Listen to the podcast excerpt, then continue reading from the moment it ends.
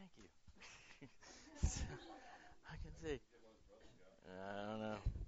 Apparently, I preach kids to sleep, so like it's hard. But now I'm blaming Stu because he's he's out before. He's out before. Well, I'm excited you're here. I hope you're excited you're here as we kind of take the next couple of weeks and we talk about this idea of how to neighbor. I, I don't know about you, but I think it's something that we've kind of lost the art of. Um, we, we we really have. I remember growing up when my house was where we played like wiffle ball and baseball in our front yard every single day, and all the kids came over, you know, and the entire neighborhood hung out and, and did all that stuff. You don't really see that anymore. I mean, I go to my neighbor's house now, and they, they think I'm a Jehovah's Witness or something. They're afraid, and so we don't, we just don't see this idea of neighboring and everything. And so the next couple weeks, I want to talk about that, especially as we're going out into the community um, this next week, and we're loving on kids and from all different races, all different ages, all different types of kids, all different backgrounds. We, we're going to be there. And if you really look at our culture, if you look where you live, man, we are a very diverse nation. I, I think that's one of the blessings of our of, of our country is that we have always been a very diverse nation. Um, we have always, every one of us is an immigrant from somewhere, some past. And, and so it's unless you're an American Indian and you were here, and even then, I believe like you immigrated here a long time ago, maybe it was the Ice Age or something. But everyone fi- eventually walked over to this place. And we've lost this idea of what it means to be a neighbor and everything. And so tonight, that, this is what I want to talk about. And I really want to define maybe the idea of what, what, what it means, who is our neighbor. And so if you have your Bibles, we're going to be in Luke chapter 10. Um, if you don't have a Bible, we have them on the sides. You can have those, put your name in it, keep it, and, and, and do whatever you want with them. They're yours. You, you can have them and everything. But um, Mother Teresa said this and, and I love it. It says, I, I want you to be concerned about your next door neighbor. Do you know your next door neighbor? What, what a great question to think about. Do I really know my neighbor? Do I know who my neighbor is? And so that's really what I want to focus on tonight. Is who is our neighbor? Who is our neighbor? Because I, I believe I believe Jesus answered it perfectly uh, in an amazing way. So let's pray, and we're going to dive in. God, thank you so much for tonight. Thank you um, for the opportunity that you're giving us this next week to really just dive into this community. God, there is a lot of tension in our country right now. There's a lot of turmoil. God, hate never solves hate. Jesus, you prove that. And so tonight, as we open your word, God, I pray that you would just speak to us, God, that you would just you would minister our hearts, God, that you would just put in us your love, that we would love as you do. God, what, what you need to say, I pray you say it tonight. God, may it not be my words, but may be yours. They're the only ones that matter.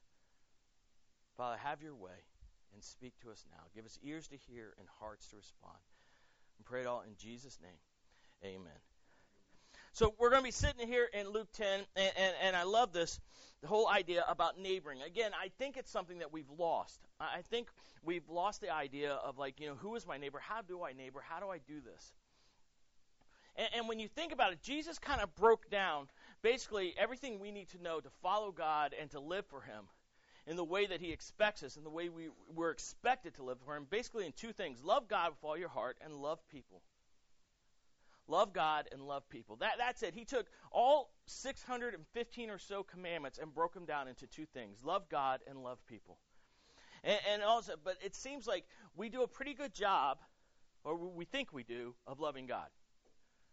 You know, I mean, we're good at going to church. We're good at like, you know, being trying to be good people and all this stuff. But I look in the news and I, and I watch what's happening in our country right now. We have forgotten how to love people. And, and I'm sorry, but that should be the number one call of the church. We should be leading the way in loving people.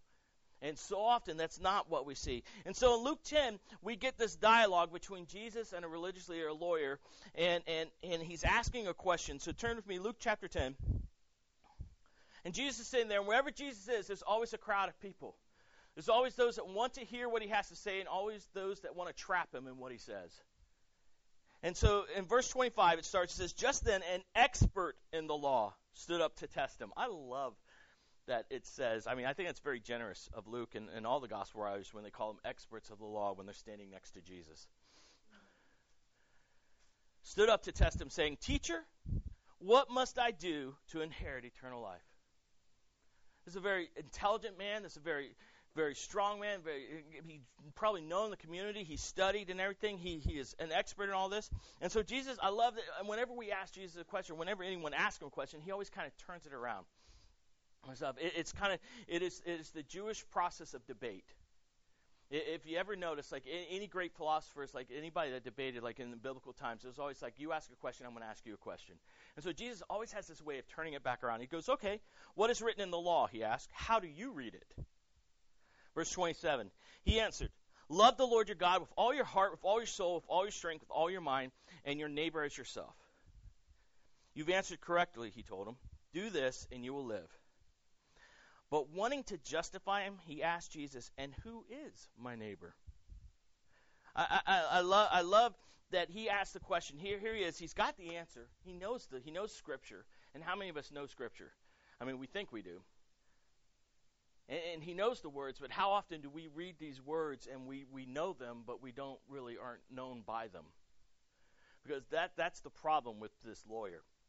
He may know the words, but he's not known for them.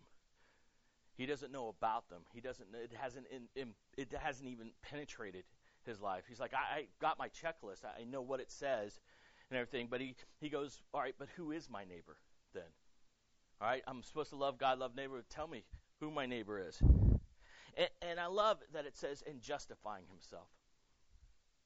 See, I think so often as followers of Christ and as, as a church, we, we justify so many things that we do.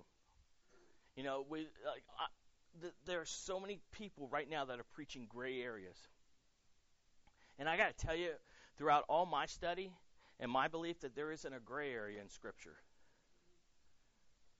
Uh, uh, God doesn't play around in the gray areas. God says, no, this is the way, follow it. It's either this way or it's your way, but there's nothing in between. And so he just wants to justify. And how many of us justify our view? How many times do we like read scripture and says, "Well, you know that's not really meant for me. I don't feel led." but he asks this great question, "Who is my neighbor?" And I love that Jesus decides, "Hey, listen, I'm going to answer it for you." So move move down to verse 30.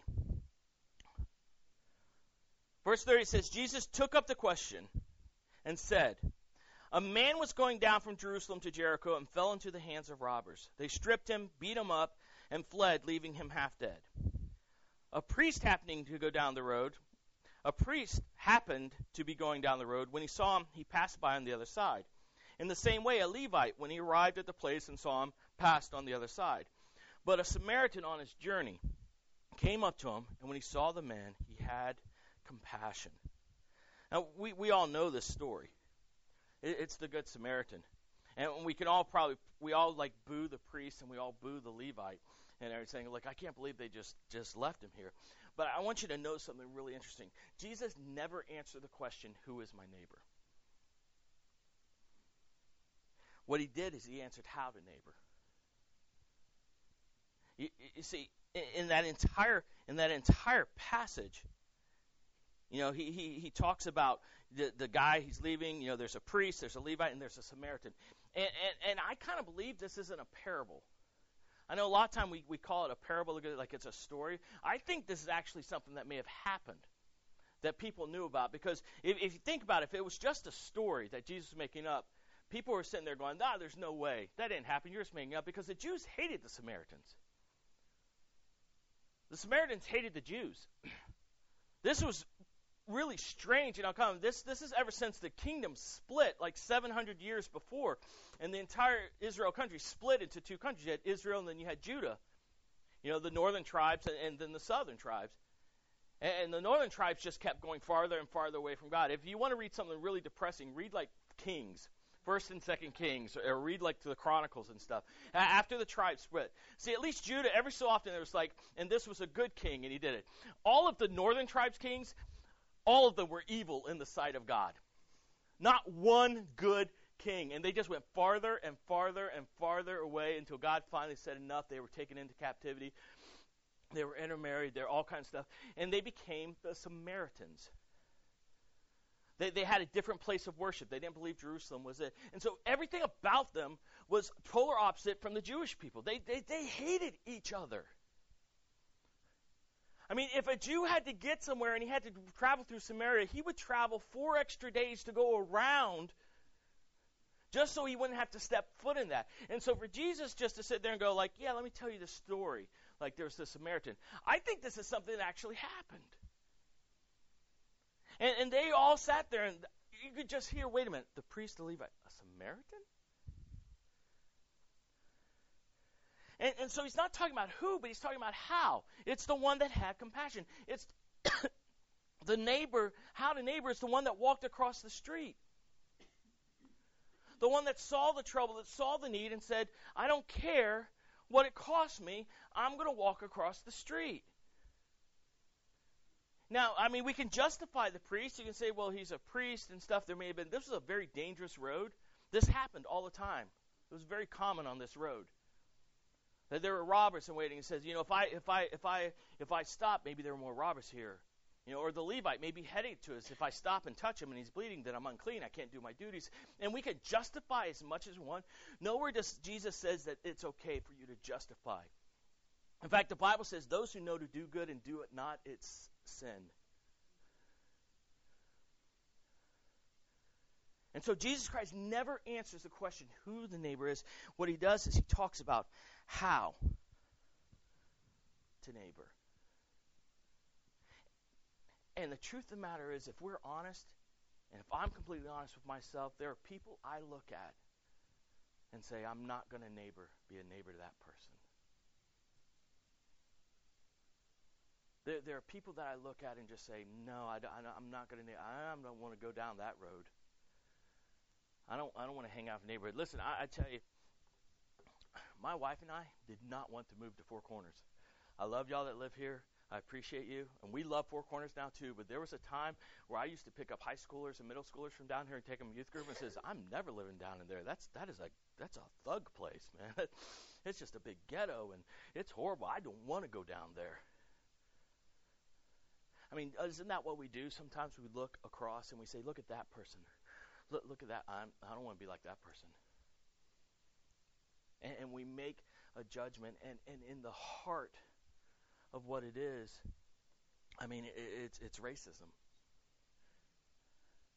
Listen, racism is not a skin issue. Racism, racism is a sin issue. And this is a hard subject right now in, in, our country. This is a hard subject all, all over the planet because we, we look at people and we make, and I do it, and, and we make judgments and we look at people. But let me tell you something. Jesus never said who our neighbor was, he said how to neighbor. Jesus never said these people are worth. Let me say, if you believe tonight that there is no, there's a person or a group of people on this planet that Jesus can't save, I'm going to tell you something. You are stuck in sin, and you and I do not know the same Jesus because my Jesus can save every person on this planet. What he did was good enough. And when G, when God when John wrote that famous verse, For God so loved the cosmos, the world, all of it, it was talking about everyone. See, I think we've forgotten that there's really only one race on this planet. Skin pigmentation, accent, economic background doesn't change you from you and me at all. Because God says, I created one people, the human race. And, and that's it. And so we need to come to grips with that. And this, this is a problem in our country still. And unfortunately, this is going to continue to be a problem in our world till Jesus comes back and says, No, enough's enough. And I can't wait for that day. I long for that day. But as the church, we should be the place that says, No, everyone. Because listen, if you can't get along with other people that aren't like you, you're going to hate heaven. because my Bible says that that he looked out, that John looked over and he saw a multitude of every race, every every tongue, every language. I mean, there's going to be people like there's going to be a bunch. All the Yankees are going to be there, and we're going to have to deal with those Boston accents. We're going to have they're going to be on a different road than us, but we're going to have to deal with them. And they're going to be people from the Middle East and people from the Far East. There's going to be every single race is going to be pictured. And so my heart breaks is that our churches should look like that. So the question is, is how do we neighbor? How, how do we neighbor everyone? How do we actually do what Jesus said? Love people. Love people. I, I think the very first thing is this we need to recognize our own prejudices. And, and all prejudice means is prejudging. All that means is I look somebody and, and I just say, boom, okay, that, that that's that person. And, and you know, I, I did it as a youth pastor. Kids walk around the high school with the pants like down here and all the belts. I'm just like, you thugs. I I didn't know you couldn't afford a belt.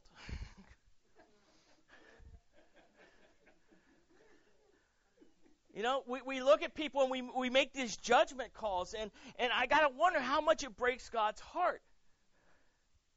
Because again, there's nobody on this planet that is not redeemable. And we need to start seeing people the way God sees them. If we actually want to live that command out, we need to start seeing people the way God sees them. Broken. We are in a broken world. You and I are broken. They are broken. We're all broken.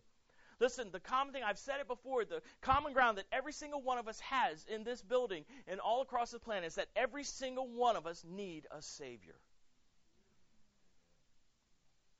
I don't care who you are.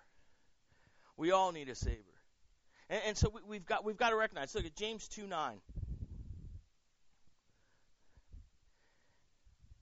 James, who didn't mince any words, and if you want just like a straightforward, I, I think my wife and James are going to get along really well in heaven, because she's the kind of the, this is how it is. Like, yes, ma'am, all right.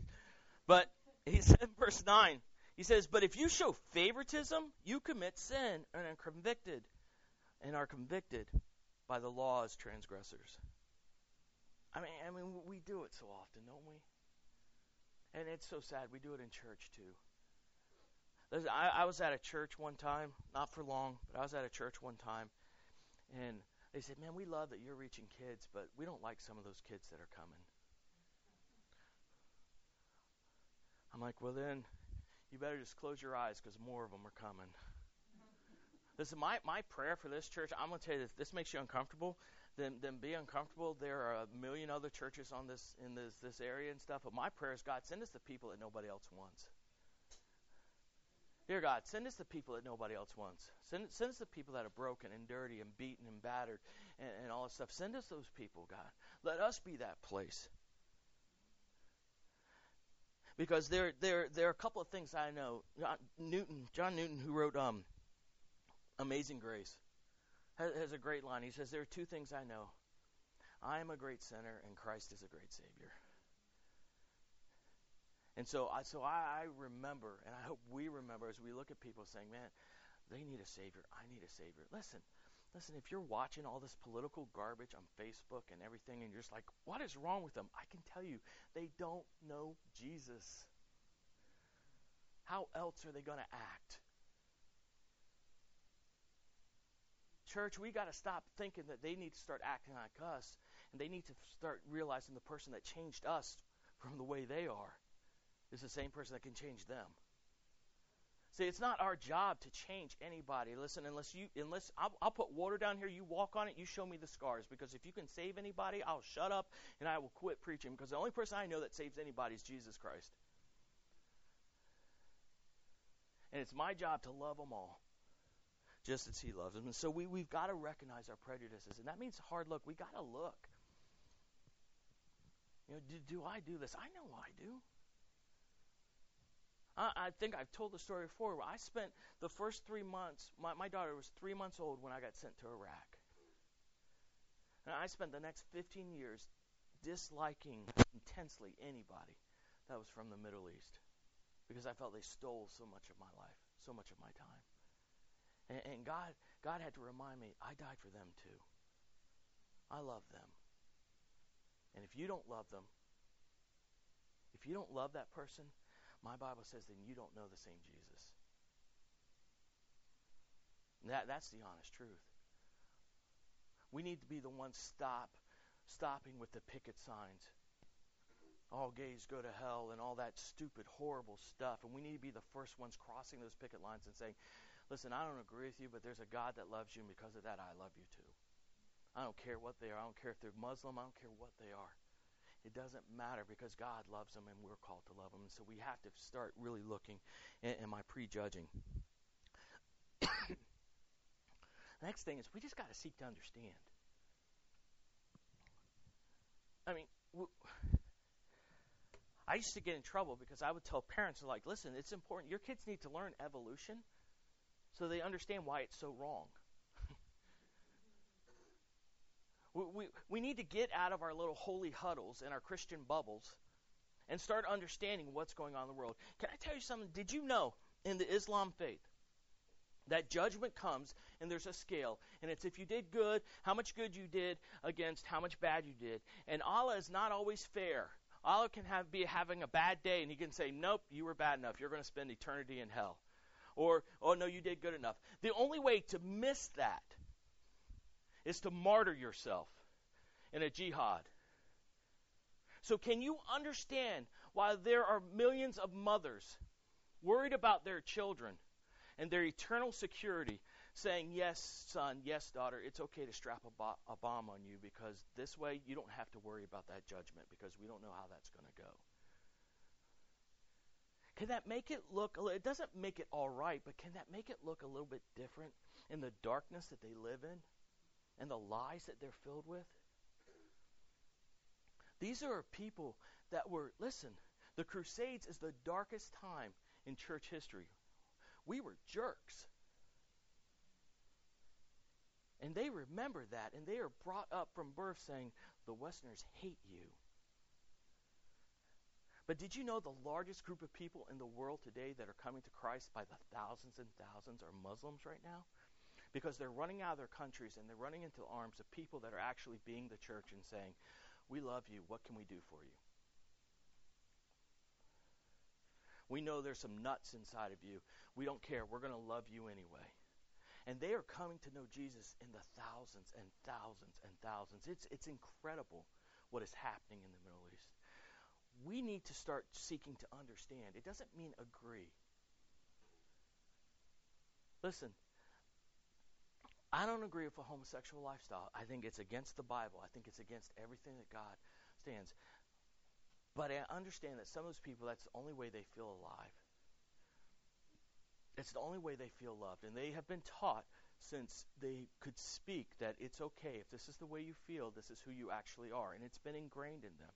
And so for us just to come in and say, you're going to hell,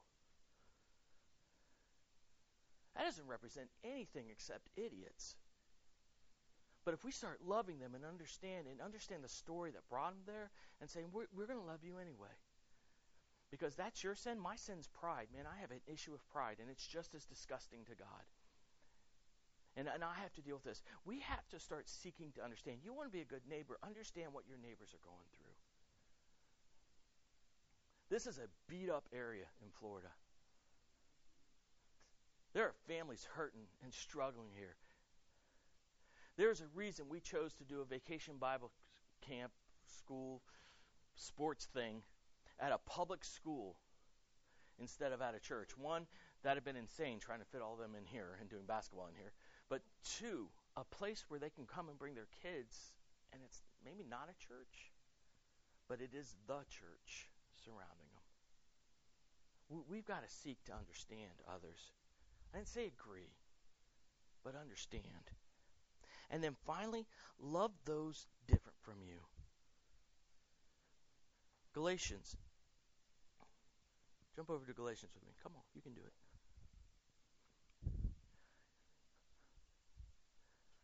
Paul writes this in Galatians 3:28. There is no Jew or Greek, slave or free, male or female, for you are all one in Christ Jesus. There's only one race, there's only one group of people, and every one of us needs a Savior. And we, we sat in here last night, a few of us here, and we got to watch this movie, Woodlawn. It's an amazing movie. If you haven't seen it, you've missed a great movie. It's this beautiful movie. It's a true story about a town in, Al- in Birmingham, Alabama in the early 70s and just the race riots and all the destruction and the hatred that was going on. in that. And when God took control of a little football team, and God took control of a bunch of black kids and white kids and all kinds of different people, and it just changed everything. In fact, Birmingham today is still a place where God is being preached in the schools. It's one of the strongest areas where you just see students are coming to know Christ, and God is just moving in a great way in Birmingham still today. But it started there because God took control. And I love it in the middle, there's this preacher in the middle of it, preaching to his, his whole black congregation. And, and he says, Listen, if you love those who love you, you have to ask your question what kind of love is that? If you only love those who love you, that's easy. My Bible says that while we were still sinners, while we were enemies with God, while we hated God and fought against Him, that God showed His love towards us, that He gave His Son, that Jesus died when we hated him. If we only love those who love us, what's the point? What's the point? We are called, we are commanded to love others with the love of Jesus. Let's finish this. Look at back at Luke 10.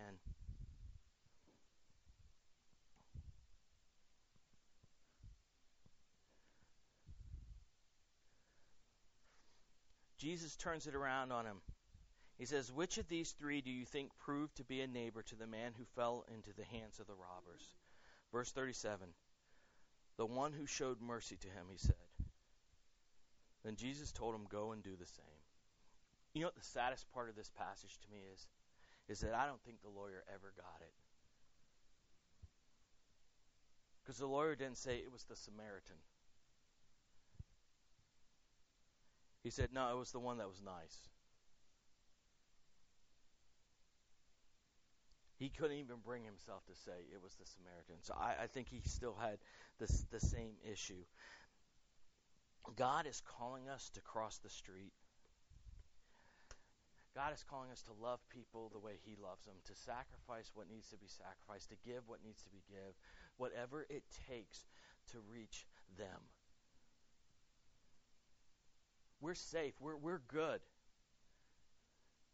How on earth could we accept such an awesome gift that grace is, such an awesome gift as what Jesus is into our lives, and not be willing to share that with every single person that passes our path? You want to know what's going to end terrorism in the world? You want to know what's going to end racism in the world? You want to know what's going to end all the atrocities in the world? One thing Jesus. It's the gospel. It has always worked, it will always work, and it will always change everything. And when God shows up, things happen. That's my prayer. That, that's my prayer for this, for our church. It's my prayer for me that I have the guts to cross the street. That I have the boldness to say there is an answer to all of this. We don't have to stand by and watch this anymore. We we can love. We can cross through picket lines. We can cross the street. Uh, Martin Luther King did a sermon about the Good Samaritan. He says the first question which the priest and the Levite asked was, If I stop to help this man, what will happen to me? But the Good Samaritan reversed the question If I do not stop to help this man, what will happen to him? Church, what would happen if we started asking that question? If I don't share the gospel, if I don't serve, if I don't give my life, then what will happen to them?